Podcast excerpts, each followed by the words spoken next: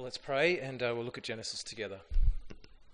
Loving Father, we thank you for your word and we pray that you would encourage us in our faith as we look at it now. Please not only help us not only to see your promises, but to see you who is our provider. And we pray this in Jesus' name. Amen. Well, uh, my old boss at a previous church uh, is a wonderful preacher, and not just because he tells some good stories, um, but I was reminded of one of his favourite stories uh, when I heard him tell it at summer school this year, uh, and that is that there was a couple who had twin boys, and uh, as the boys grew, it became clear that they had two very different personalities. One was a total pessimist, and the other was an absolute optimist. Uh, and the couple decided that it might be best to try and moderate the personalities of their two sons um, somewhat to bring them a bit of balance. And so they came up with a plan to be enacted on Christmas Day. Uh, they would shower the pessimist with Christmas presents on Christmas Day, but the optimist, they would fill his room with horse manure. So uh, when the parents woke on Christmas morning, they had, they had done the deed during the night and um, visited the boys' rooms to see how the plan was working out. They went to the pessimist's room and found him sitting um, amidst a mountain of wonderful toys, Xboxes and Nerf guns and surfboard and cricket bats and Meccano sets and huge jars of lollies and all these Christmas presents all around him. But he was in tears and they said, What's the matter? He said, I'll never be able to enjoy all these toys, there are just too many. They then went to the room of the optimist um, and found him in the middle of the pile of horse manure with a shovel, digging madly and whistling happily as he worked. They said, How are you going? He said, Oh, I'm great. There's got to be a horse in here somewhere. Well, I've read somewhere that um, pessimists are more often correct. That is, pessimists are usually more realists. Uh, and yet, optimists are usually more successful because they just keep trying. If you're a Christian, then ultimately you will be an optimist.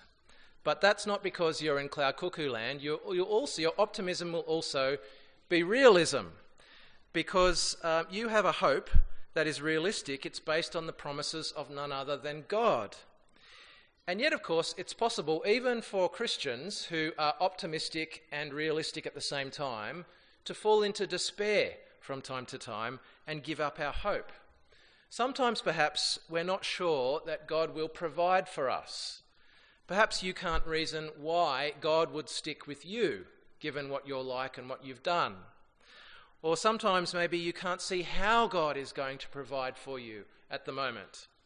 Or maybe it doesn't look like He is providing for you at the moment. Your Christian life is one step forward and two steps back, and nothing seems to be happening. And is God really going to bless you like He promised? But we need to trust that the Lord will provide according to his promises. He will do it in his way and he will do it in his time. But he will provide because he has promised that he will.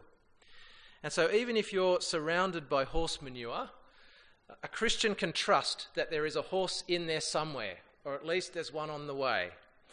And so, we need to make sure that we don't grow weary and lose heart. Um, now, as we've gone through several chapters of Genesis so far this term, uh, we've seen God make a huge promise to Abraham, and we've seen Abraham respond with faith. He was prepared to trust God for those promises. Uh, he is now walking before the Lord as a friend of God and a covenant partner with God, and we saw something of that in last week's passage. But Abraham, of course, is still only human, and God still needs to teach him and to test him in his faith. Because God's attitude to us is not, oh, well, they've got some faith now, so that'll do, I'll just leave them alone. No, He then works in our lives to refine our faith and to teach us more so that we're ready for anything and so that we can bring more glory to God. He wants your faith to grow and to sharpen. And so Abraham has a range of experiences in chapters 20 to 23 in which he sees that God can be trusted and God will provide, and these all feed his faith. So I've got six points on your outline, and they're not all the same length. Number one is we see that God provides despite our flaws in chapter 20. If God sees something in you that he doesn't like or he doesn't approve of, is his reaction to turn off the tap of blessing? Say, okay, that's it for that person, I don't like that about them? Well, no, it's not his reaction. Uh, in chapter 20, a, fam- a familiar flaw in Abraham resurfaces. It would seem that he had a standard arrangement with his wife for dealing with local kings when they came into an, another king's into a king's territory. they would pretend that his wife Sarah was his sister instead of his wife, because Abraham was, was scared that the king might kill him in order to get Sarah for himself. Uh, so that may well involve the king taking Sarah into his harem uh, because he thinks she's available and giving Abraham money. And so, I don't know if you followed that, you probably know what I'm talking about. Um, verse 30 Abraham admits that he has said to Sarah in the past, This is how you can show your love to me, pretending that I'm your sister rather than your wife whenever we encounter uh, a local king. So, in other words, Abraham is a creep and a coward. And he's tried this in, in Egypt in chapter 12, as we read about in the first passage, and he was made to look a fool. But he got to keep the money in the end. Here, he tries it again with Abimelech, the king of, Phil- of the Philistines.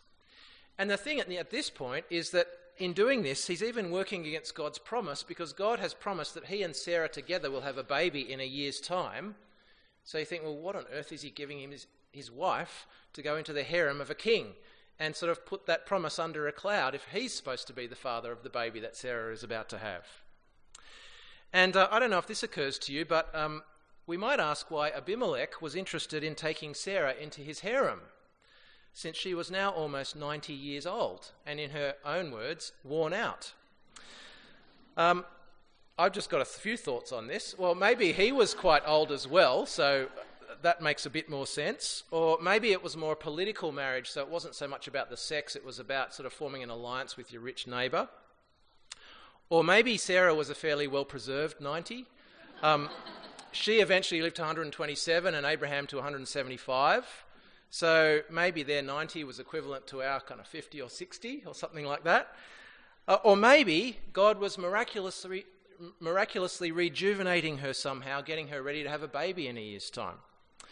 For whatever reason, Abimelech takes her to be his wife. And God speaks to Abimelech in a dream and says to him, She is a married woman. You are as good as dead. Abimelech protests, I haven't touched her yet, and I didn't know. They lied to me. It's not my fault, says Abimelech to God. God says, I know it's not your fault. Just give Abraham his wife back. And even though Abraham was the one who wronged Abimelech by lying, Abimelech was the one who had to pay restitution to Abraham for taking his wife, and then he gives a whole lot of cash to Sarah to sort of restore her honour.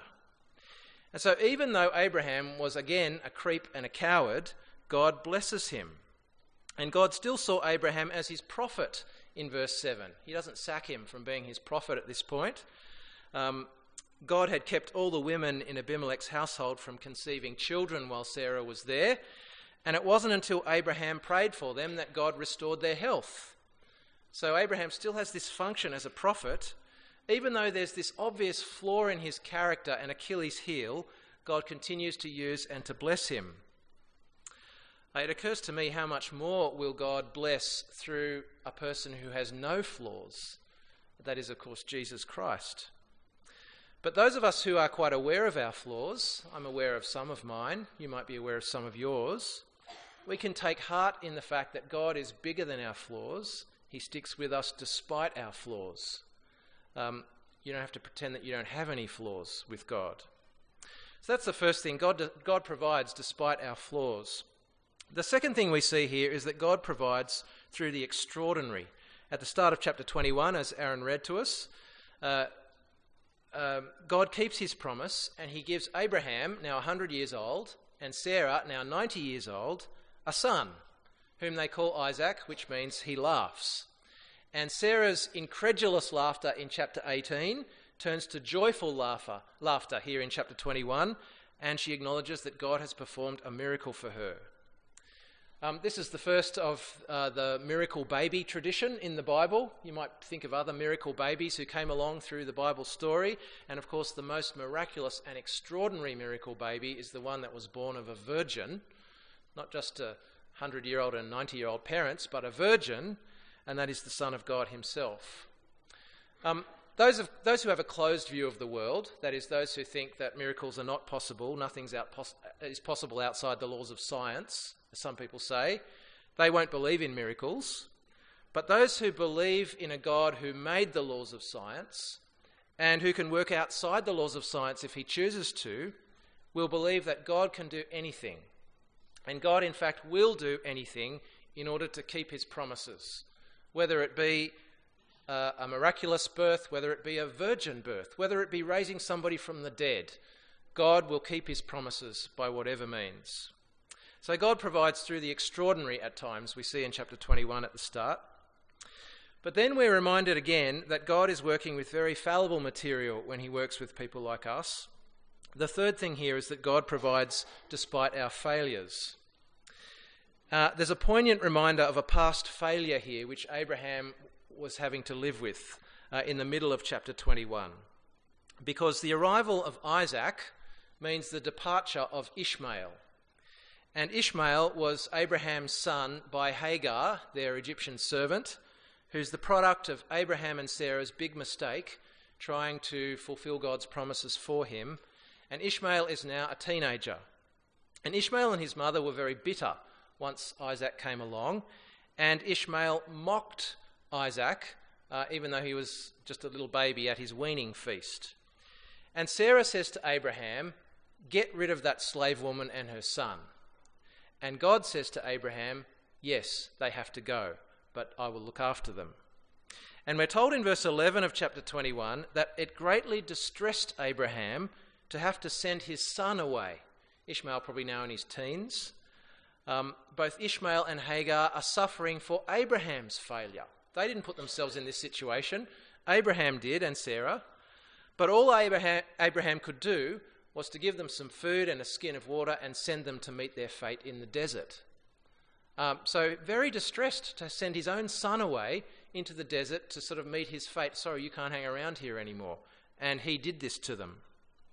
And we're supposed to feel very sorry for them as the water runs out, as it's described in chapter 21, and they lie down under a bush to, to die a despairing death. But God intervenes in verse 18 and says to, to Hagar, Lift the boy up and take him by the hand for I will make him a great nation. And then he shows them a well nearby, and uh, so they survive and they go on. And we're told in verse 20 God was with the boy as he grew up. The point here for Abraham, I think, was that he had to live with his failures and just go on with God. Sometimes we have to just live with our failures and go on with God. It's very bitter and humbling when somebody else suffers for your failures. You probably know what's that, what, what that's like as well as I do. And all of us sort of leave a trail of wreckage through our lives, in a way. But we need to own our failures and do what we can to make them right and let God care for those who've been hurt and just keep walking with Him. In Galatians chapter 4, Paul refers to this passage and allegorizes this passage. He says that just like the son of the slave woman persecuted the son of the promise, when we follow the law as Christians, it works against our faith in the promise. We have to be defined by the promise, which we, which we follow by faith, not by our efforts to save ourselves, is what Paul's saying in Galatians 4. Sometimes when we dwell on our failures, it's a sign that we're living under some sort of law instead of under some sort of grace. Um, we have to let God look after our failures because we're not under law and go with his promise in the freedom of the gospel under his grace. God provides despite our failures, and He gives us the freedom to move on with Him. Uh, so, that, that I think we can learn from the middle of chapter 21. He also provides when nothing particularly extraordinary is happening, whether good or bad. And we see that, that at the end of chapter 21, God provides through the ordinary. And here, uh, just very briefly, Abimelech resurfaces. He wants to make a treaty with Abraham. Um, all this time, Abraham has been growing in power and growing in riches. God's been blessing him, and everybody can see that. Abimelech says to Abraham in verse 22 God is with you in everything that you do. It's like you're an unstoppable force because God is behind you and he's just blessing you and blessing you. And Abraham says, Okay, we'll make a treaty. And uh, he is not sneaky or tricky like he was with Abimelech last time when he, when he pimped out his wife and all that sort of stuff. Um, it's just very normal, straight shooting um, dealing with Abimelech. Um, sometimes, when it doesn't look like much is happening, God is still building something. Through ordinary things, God is working, not just the extraordinary. God is growing you and building a spiritual legacy when you're just living your life and year after year and doing normal things. If you're doing it with God, then uh, He is still blessing, He is still providing. But the big test comes next. Uh, the fifth point is that God provides when things make no sense. And this is chapter 22. It says in verse 1 Sometime later, God tested Abraham. Who was, God, was Abraham really trusting? Uh, and this would be the make or break moment of Abraham's walk with God. Here's the test. Verse 2 God said, Take your son, your only son, whom you love, Isaac, and go to the region of Moriah. Sacrifice him there as a burnt offering on a mountain I will show you. Uh, pretty out of the blue and a bit of a shock. What on earth was God thinking? This is an inexplicable command. Um, it was immoral for a start. Human sacrifice is the worst uh, man made religion can come up with, child sacrifice, even worse. Uh, this was, of course, cruel, asking Abraham to give up the child that God had given him and encouraged him to love. And it contradicted God's promise because God had promised Abraham, through Isaac, you'll become a great nation. Um, so the command made absolutely no sense whatsoever. And Abraham seems to have taken the attitude well, ours is not to reason why, ours is just to do or die. God told me to do it, I'm just going to do it. His feelings aren't described, but his perfect obedience to this command is described here. It says, Early the next morning, Abraham moved to obey God. And that is, of course, the best way of getting done what needs to be done. If the command is clear, don't give yourself time to question, don't give t- yourself time to think, just do it if it's clearly what God is telling you to do. There are lots of situations where we need to do that. Um, for example, giving money away. I find you just got to do it. Um, not think about it, otherwise, you talk yourself out of it. Procrastination is the enemy of faithfulness because the devil jumps into the little gaps in time that we leave ourselves. Early the next morning, Abraham got up and loaded his donkey. And the story here is told in slow motion so that we visualize every lonely step of Abraham's as he moves th- through this three day journey. And the tension rises. He loaded the donkey, he gathered his servants and his son, he cut the wood for the offering, all the way through to the point where he's at the top of the mountain and it says, He bound his son. He reached out his hand. He took the knife to slay his son. Um, you kind of, the intake of breath at that point. How did he manage to obey this command, you might be asking? Well, yes, he got on with it and he just did it. But he had three days to walk there and he must have been thinking quite a lot. What was he thinking? Hebrews 11 says that Abraham reasoned that God would raise the dead. Um, if God had promised that Isaac would be the covenant bearer, and then God commanded him to kill Isaac, how do you put the promise and the command together? Well, Abraham did it by reasoning that God must be going to raise Isaac from the dead. And that's why when he and Isaac went up the mountain, he said to the servants, You stay here and we will come back to you. That's optimism, isn't it? Uh, uh, knowing what he, what he needs to do at the top. But whatever Abraham was thinking as he raised the knife to slay his son, it was an act of absolute faith in God, wasn't it? Um, how was he going to do this? He's just going to trust that God is going to provide. And of course, uh, you might know that there are times in our lives as Christians where that sort of faith is needed. Maybe things just don't make sense. Maybe it doesn't feel right. Why would God ask me to do that?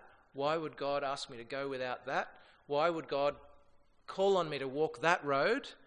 But God's word is clear, and faith just means obeying that word. Whenever we have a costly decision to make for God, uh, whether it's a big one or a small one, it's a test. Am I going to obey God? Am I going to trust Him to provide, even though this doesn't look like a very fun decision to make? Uh, will we exercise and strengthen our faith, or will we weaken it? Do we really trust God or not? Um, is our allegiance to God, or, or are we only in it for the gifts that He might give us? Uh, we might not see how blessing will come from obeying him, but we don't always see how God will provide. And so Abraham trudges up this mountain and he gets ready to do the deed. Uh, but of course, God stopped him from killing Isaac at the last second. And then he saw the ram caught in the thicket and immediately understood it to be God's provision of a substitute for his son Isaac. And so Abraham called the place, The Lord Will Provide. So our job is just to be faithful. It's God's job to provide as he has promised. This story, of course, points us to God's ultimate provision for us. How has God provided for us ultimately? It's through sending his son to die on the cross for us.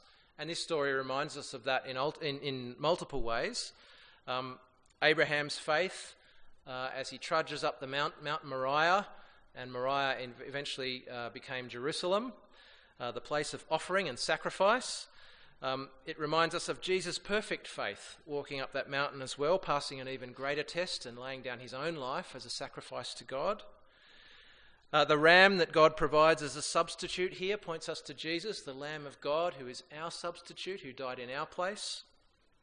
Uh, the command to sacrifice Abraham's beloved son, your only son, reminds us, of course, of God's choice to sacrifice his own beloved son, his only son, so that we can be saved. And so we're being pointed to God's ultimate provision for us in this passage. And the test for Abraham was to trust God. As he trudged up the mountain, he said to his son through gritted teeth, The Lord will provide the sacrifice. And God didn't let him down. So the challenge here, I think, is clear. It's for us to trust God's provision, particularly the cross, which is the point at which, uh, in a sense, it's, it's the make or break point for our relationship with God. But even on the little points uh, for us along the way, all the little tests of faith that come through the Christian life, uh, we need to make sure that we're holding on to Christ and trusting Him. The chapter ends with a restatement of God's precious promises to Abraham. You have proven your faith. This promise is definitely yours. It's restated to him.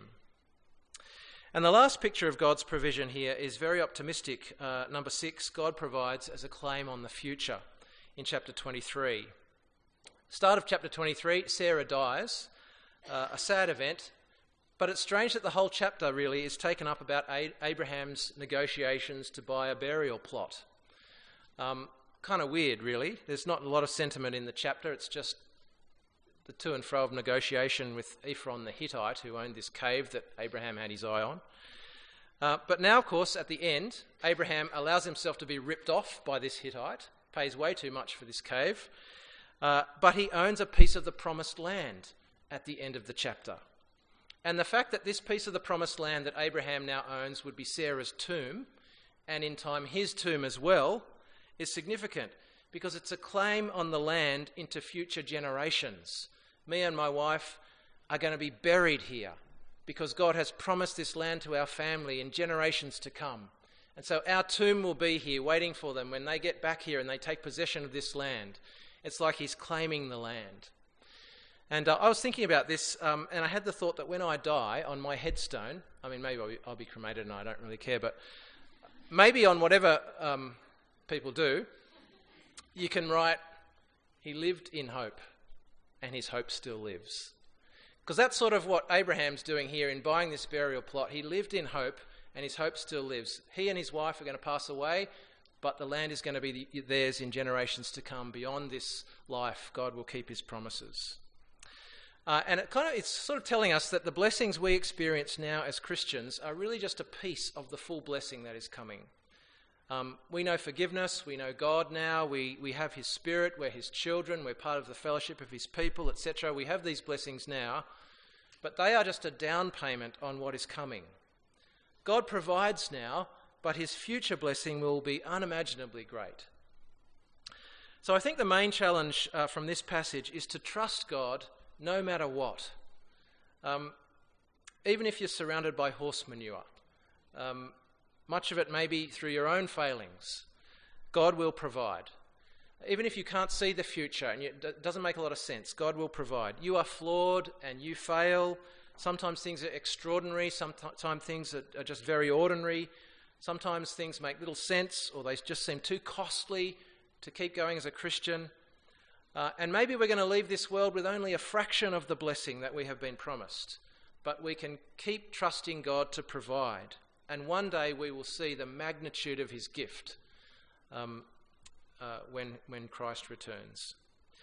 I think the key to faith filled optimism and the antidote to despair is not just to fix your eyes on what God is promising you, which is great, uh, but to fix our eyes on the one who is doing the promising, on God Himself. And I think this is the distinction that Abraham's test shows to us. Would he live for God's blessing or would he live for God? Um, and the test really sorted out are you going to live for me, or is it more about the stuff that I'm giving to you? Uh, and Abraham couldn't see any stuff that he's going to receive through this test, and yet he lived for God in this test. And so it's our vision of God that has to sustain us as we trust Him to provide for us. You can trust no matter what. Uh, and that is if you can see God's perfect wisdom and His complete control and His unfathomable grace to you as a sinful person, you will know that He is going to keep providing for you. And so you can keep walking with Him. So I'm going to lead us in prayer that God does help us to do that, to, uh, to keep looking to Him and trusting Him no matter what.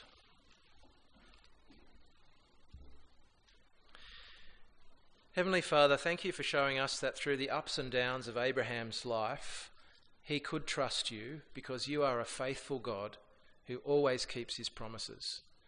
We thank you that uh, you do give us blessing in this life, uh, but it's a down payment of a far greater blessing to come.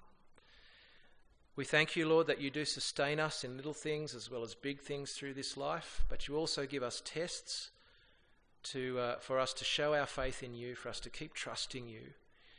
And so we pray, Father, that day by day, as we make our decisions to trust you or not to trust you, you would give us that faith in you and your promises, because we know that you are faithful to us.